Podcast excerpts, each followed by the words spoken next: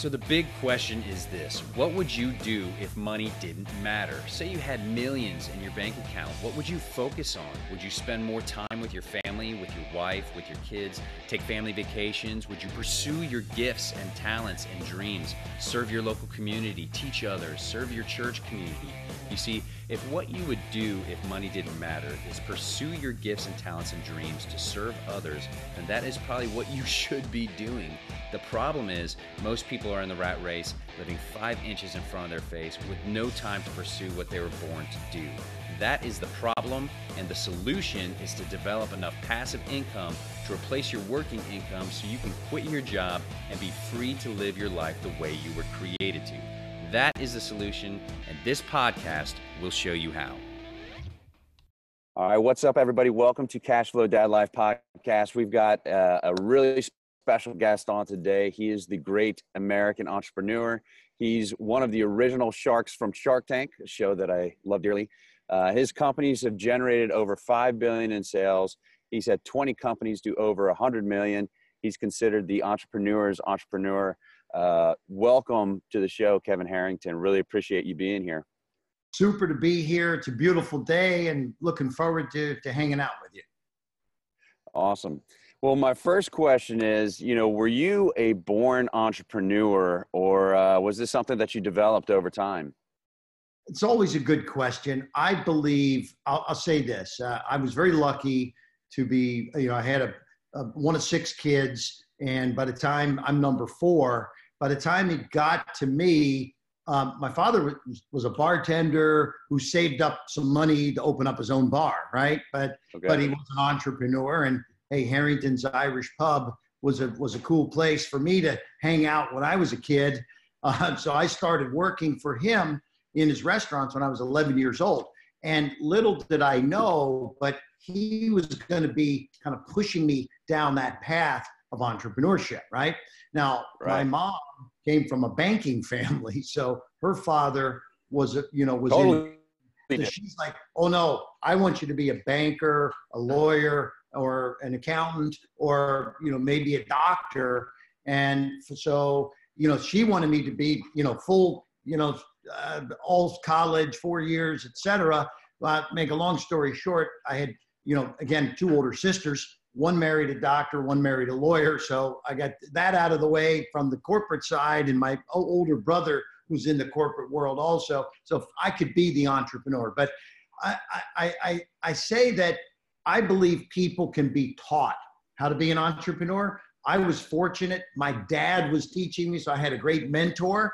Uh, but I don't believe everybody needs that necessarily at 11 years old. I believe you, you know, today's world – it's there's so many opportunities out there. It's the gig economy, and Uber drivers are picking up some extra money, you know, on the weekends. And I just believe that it's a more entrepreneurial world today, and I and I think it's the the, the world is out there waiting for all of us to that want to be entrepreneurs to take the shot. Yeah, I totally agree with that. Now, you said uh, previously that you spent the first 30 years of your life trying to figure out what you wanted to do um, but just kind of being a serial entrepreneur all, all the way. Yeah. And then, uh, and then the next 30 years you spent as the, uh, as seen on TV guy. How did, how did that develop and morph over time uh, to where you spent that big chunk of your life as, as seen on TV? So it, the first 30 years, it was funny. You know, I mentioned at 11, I'm working for my dad in his restaurants. At 15, I started a driveway sealing business to make some money during the summers.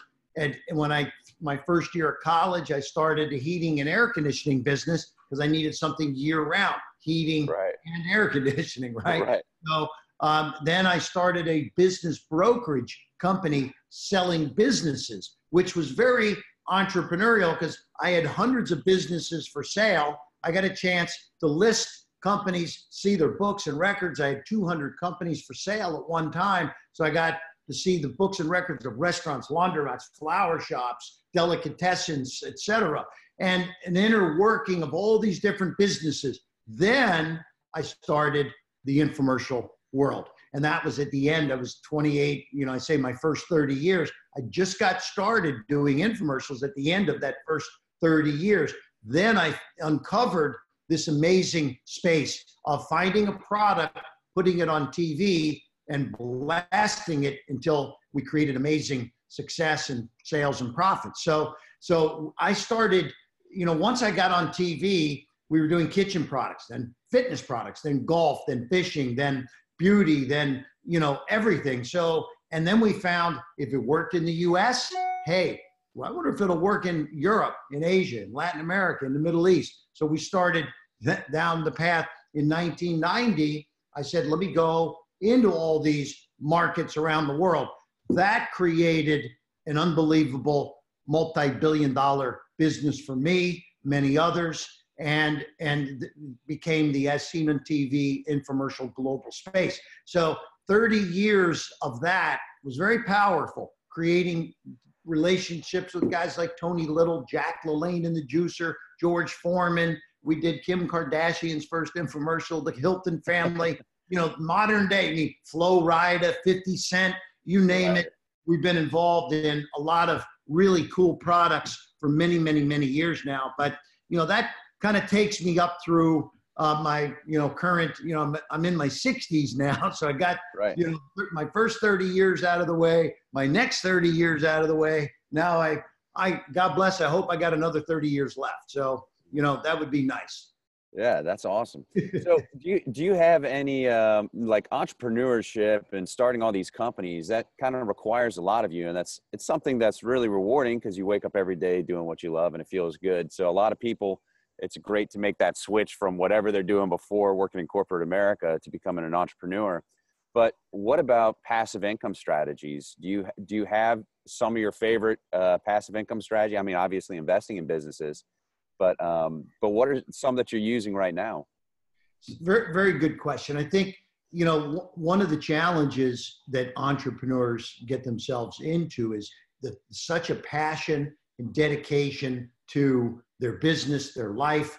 Sometimes they have blinders on, and I'll take you know the blame for some of that along the way because it's you know it's like oh you need to focus on what your your your strengths are, et cetera, et cetera. So for years th- that was my focus was the space that I was in, the as seen in TV space, launching products, et cetera. And in hindsight, you know, I had friends that would say, "Hey, look, Kevin, you should be, you know, get involved in real estate and do some of this and do some of that." And it, and so finally, I realized as the world of TV started, you know, here I was, this as seen on TV pioneer, but TV viewership was dropping at rapid rates. 50% decline in television viewership in the last 10 years.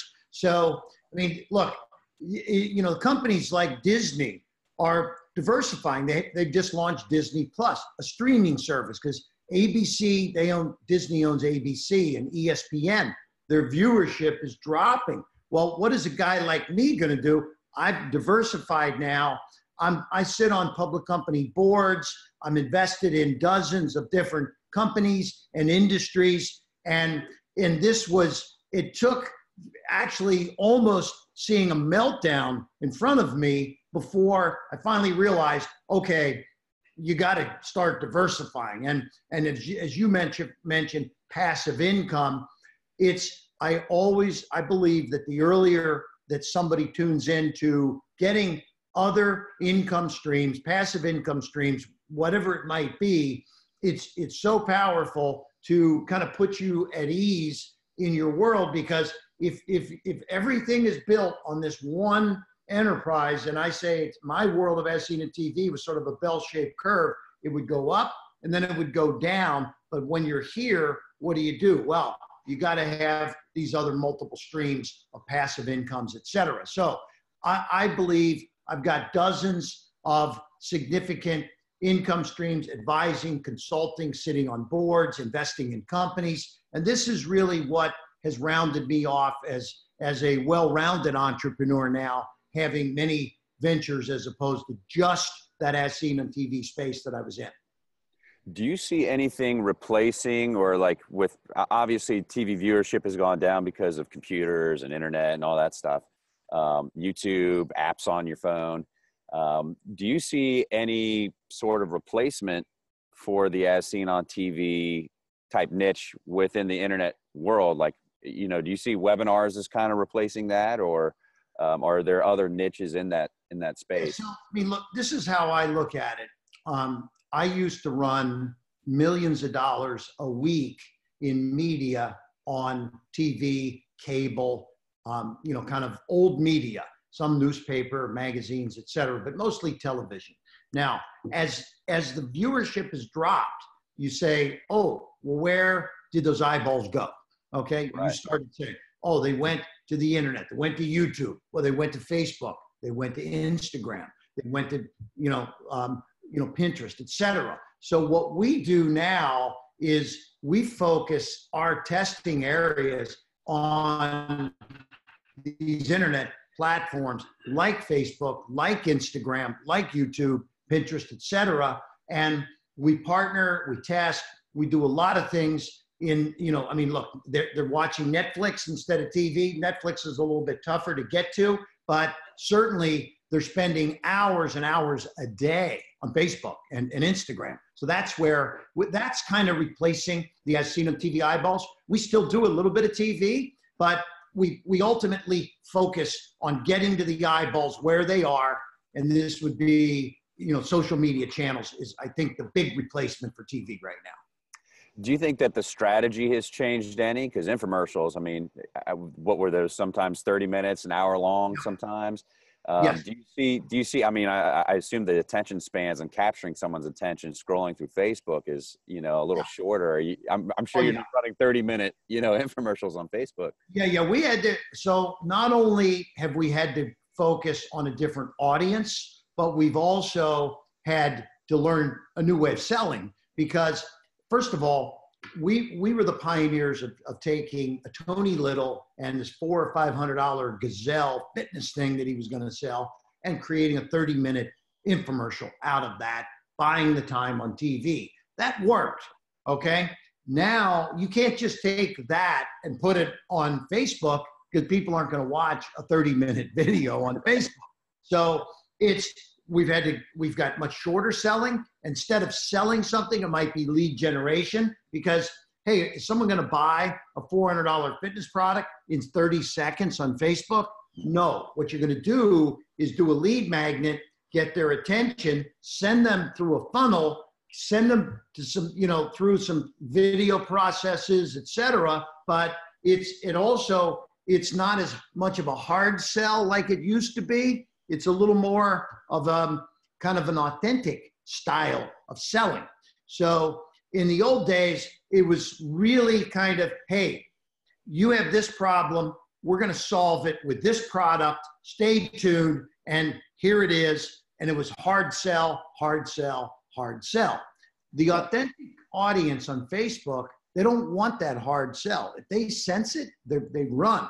So we actually found that if we use the same selling techniques from infomercial on Facebook, that we alienated the audience. So we had to we had to do more authentic selling, more like letting people explore these products that maybe they heard about this, you know, hey, I, I just heard about this product. Let's explore it together. And now they go maybe to a site, or maybe they say they've ordered it and, and it just arrived, and they're going to open it and see let's explore opening this product together. And oh, here's the, the box is open, and now I'm going to use it for the first time. And these are the different ways of selling is this authentic style.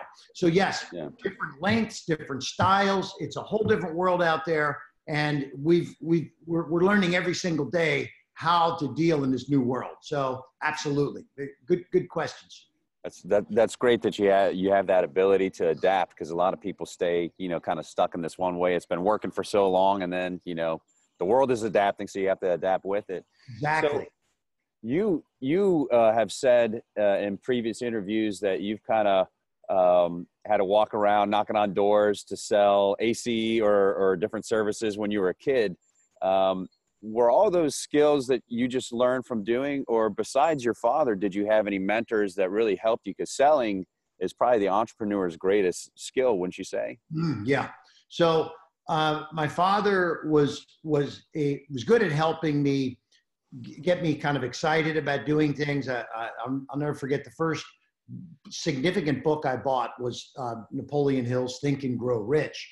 I think I was 15, and it really just motivated me to want to do all the things that were in my head. Right? It's like it made me say to myself, you know, if you can, you know, um, if you can believe, uh, and and and let's see, if you can believe, uh, you can achieve. And I, I forget exactly how that goes, but there's another gentleman, Paul J. Myers, that says, whatever you vividly imagine, ardently desire, sincerely believe, and enthusiastically act upon must inevitably come to pass. So I started reading books. I started reading Zig Ziglar. Zig came out with his book, Secrets of Closing the Sale, in, in 1984.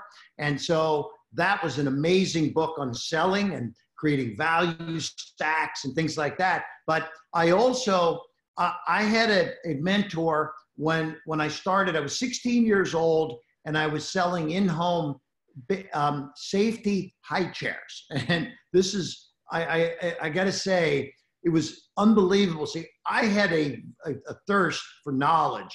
And so I wanted to get a sales job while I was in, in school because I had the heating, I had the driveway sealing business in the summer, but I wanted to sell during the winter. So I read an ad, went in, and this guy taught me how to sell these $300 safety high chairs to people that were just having their first baby. Now, this is back in the 70s, so a $300 high chair in today's, that would be over a $1,000 today. Wow. So very expensive, but it was used in hospitals.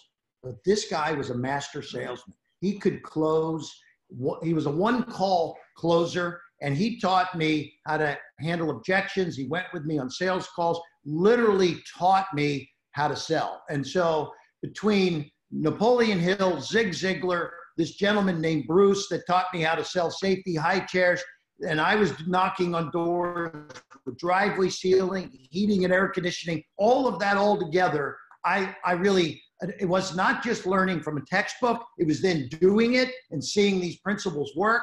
It, it was really powerful. And by the time I turned 18, I was, a, I was a pretty good um, I was a pretty good rock star salesman, I would say. I was very, very polished at that point as a young kid. Yeah, so you had that one-two punch of just having that thirst for knowledge and reading about it, then going out and, and failing and taking action and just you know and, and succeeding and then building on on on that experience. I'll never forget the first twenty doors that I knocked on when I was doing driveway sealing. Is everybody kind of like, nope, nope. Many were a little rude. Some were, you know, feeling for me, this 15 year old kid, right, on bicycle knocking on the door. But what I didn't realize, there's techniques to selling, and so you know, one guy's like, no, I'm not, I'm not interested in whatever it is you're selling. It's like if somebody so quick can say no and they don't even know what it is. I, I learned how to deal with that and understand that that was the person that I was going to sell because that was a challenge now you can tell me so quick without even knowing. So, I mean, just one quick technique. I grabbed that guy and said, No, I'm not interested in whatever you have to say. I understand, sir, exactly. I don't want to bother you, but let me just show you one thing. Come here. See that crack there? There's when water gets there in, in there in the winter and it freezes, it's going to triple the size of that crack. So someday when you have time, I'd like to come back and tell you how I can solve that problem and fill those cracks for you. And it's like, well, wait a minute, what, what are you talking about? Hey, I didn't know about the cracks. And wait a minute, can you come back in an hour? We're just in the middle of dinner. Right. Okay. And then an hour later, there I am closing the sale. So, yeah. you know, it's get that, you know, a no is an invitation to actually closing the deal if you know how to do it. So yeah. it's learning the techniques, it's putting it into practice. Yeah, it's a lot of times people feel like you're coming to sell them something when you're actually coming to solve the problem for them. And once they realize that, then it becomes exactly. a lot easier. That was Zig Ziglar's mentality, and you know, it was like you're you're you're not a you know a one call closer. You're a problem solver, right? That was that was his mentality totally. Awesome, awesome. Can we talk about Shark Tank just briefly? Uh, you know, one of my favorite shows. Who is uh, who is the favorite uh, person that you invest in? Maybe maybe you're not allowed to say this on air, but uh, I'd like to know. You know, I actually had a couple different deals. I, you know, I did a, a 170 some segments. There's five segments to one hour show. So I did 30 plus one hour shows. And so out of that, I did a couple dozen deals. Um, and some of them did well, some of them didn't. But, you know, like for example, this is a piece of jewelry that you can see. People that see this, oh, wow, that's really cool. Well, hey, he came on Shark Tank, Aldo Orta. We got him on QVC and created a multi-million dollar business out of that. So, I mean, it's I'm not a jewelry guy, but hey, I invested in jewelry. One of the other deals that I got involved with was was a really cool product um, that is very bizarre. It's a cat toilet training product called CitiKitty. And if you if you watched early episodes of Shark Tank, this was on season I think season two, and then it, it it's one of the most aired segments in the history of Shark Tank because it uh, I convinced the, the girl, Rebecca, to take my investment, which was a lower offer than Barbara made. So, so it got down to it, and we said, okay, here's an offer from Barbara, and here's an offer from Kevin. Barbara's offer is more cash for the same amount of equity. Kevin won't budge. Which of these are you going to take? And I said to her, my offer will give you more return in the end because I am in the product business. So having less equity with me will give you even a higher profit when it's all said and done because I know what I'm doing. And she she went with me. Now Barbara is great. I love Barbara. She's she's I call Barbara the sweetest shark, and so I actually did get her on that one. But um, and that ended up doing over 10 million in sales. This this cat toilet training product, which is pretty bizarre. But um, it just it teaches cats how to jump on the toilet and go to the bathroom. So you know, in the movie, okay they, they actually use the product to train the cats to jump on top of the toilet. So, really? Uh, okay. Crazy product, yeah. We got it into Walgreens, end caps, etc. You know, it it was a you know we got her on Good Morning America, the Today Show, The View, all these different talk shows, Wall Street Journal. It was amazing what what happened with with that one little item that just took off like crazy. That's awesome. It's amazing how if you solve such a little problem, how massive that can be when you're able to market it to a massive audience. But um, that's awesome. Um, so your your new focus is kind of helping entrepreneurs, and you've got a new book coming out, or it's out already, uh, the KPI book. Can you tell us a little bit yeah. about that book so, and what that does? Yeah, yeah. You know, so um, one of the things that I go back a few years uh, when I, I, was sitting around and I was hanging out with Richard Branson down at his Necker Island. And Richard, you know, it, the, the, purpose of being there was to kind of just get some great ideas from this small little group of us. And Richard's like, Kevin, he said, I've seen a lot of these infomercial things that you've done, this Tony Little and Jack LaLanne and, you know, George Foreman. And he said, but you created some amazing brands, but but to be honest with you, until I heard you were coming and and I had to Google you and like do a lot of research, I never I didn't know who you were. You never built your own brand. What's with all that? And I'm like, you know, you're right, Richard. I said I focused on you know other brands building these other things. kind of like I'm behind the camera. Never thought about getting in front of the camera. So I said, now it's time to write books, do podcasts, get in front of the camera, get on some talk shows, go do some speaking, trade shows, etc. Hey, it's this is how actually Shark Tank came about. This is before Shark Tank. I started writing books, getting out there, and going on radio talk shows, going on TV shows, getting my profile, you know, uh, um, raising it basically, raising my profile. And so as I was doing this, books, podcasts, raising my profile, who was paying attention at that time? Mark Burnett, who was looking for a shark. And he had people that were out tuning into trade shows and all this. And they, they called and said, Hey, Kevin, Mark Burnett would like to meet you because he's, he, we've seen all of this stuff that you're doing out in this marketplace. You're sort of a key person of influence in the world of products and as seen on TV. So it was me deciding to go raise my profile, become a key person of influence, help build my brand, position myself as a thought leader that got me the call to be on Shark Tank and then um, and and then speaking and doing all these other things. So it was that, you know, really the, the, the direct concept of doing all these things that elevated me to actually get the call and then be featured on the show. So I believe that becoming a key person of influence can be very, very powerful. I don't care if you're in real estate. If you know, hey, wouldn't you like to get the phone call from the banks that have the best listings that are ready to, to go into foreclosure, but they want to call you to save this situation from happening, right? How do you become that that phone call that they make when they when they need that help, right? And that's what becoming a key person of influence is all about. And I want to empower entrepreneurs to understand how they can do that in their own business in their own life right now. That's that's kind of my vision and my my my my time that I spend is helping entrepreneurs kind of empower themselves, build their brand, to become key people of influence in their industry.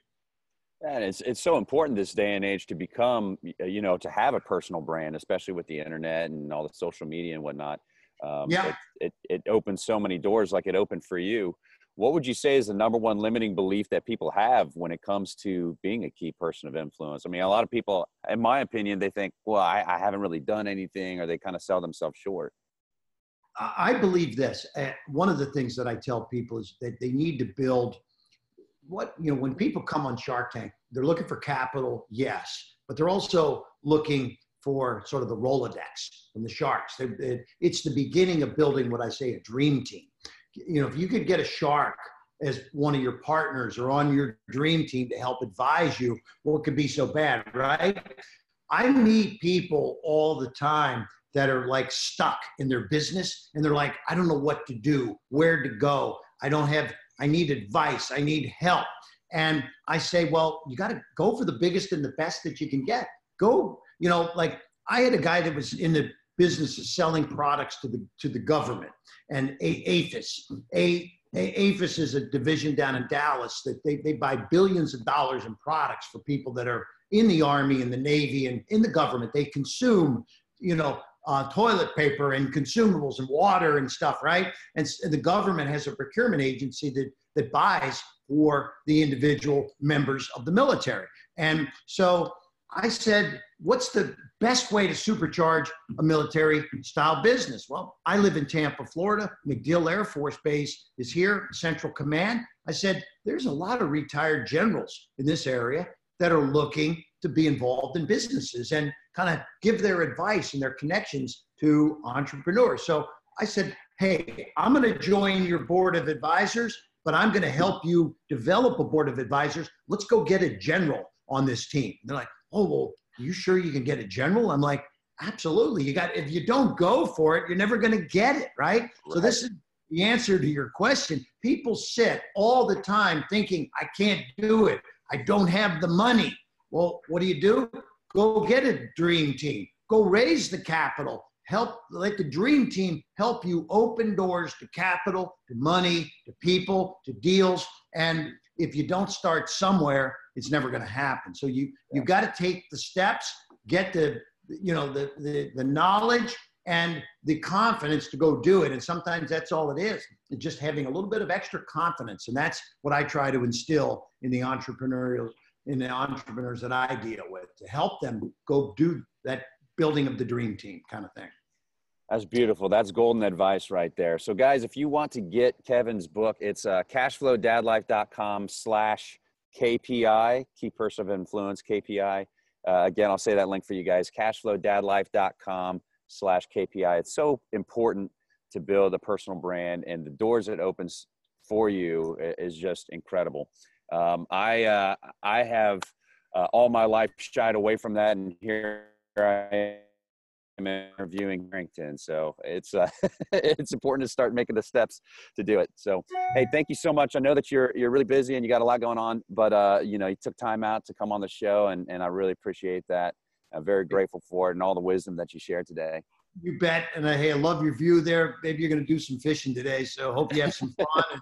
I, I live on the water, and yeah. um, I love love hanging and, and look look forward to, to getting together in the near future. But good luck to you and thanks thanks for having me today. It was a pleasure to hang out with your friends and, and, and folks here, your fans today. Thanks, Kevin. I appreciate it. Good deal. Thank you. Take care. Boom! Thanks for listening. Please remember to rate and subscribe. You're going to want to listen to every episode as soon as it comes out because each episode has in it an idea or a strategy that could literally change your life. And listen, don't miss out on the free investor tools that I have for you on my website, cashflowdadlife.com. So go to cashflowdadlife.com and get your free swag. And listen, hit me up if you want to talk about how we can get you out of the rat race as soon as possible. Until next time, my name is Ryan Ank, and this was Cashflow Dad Life.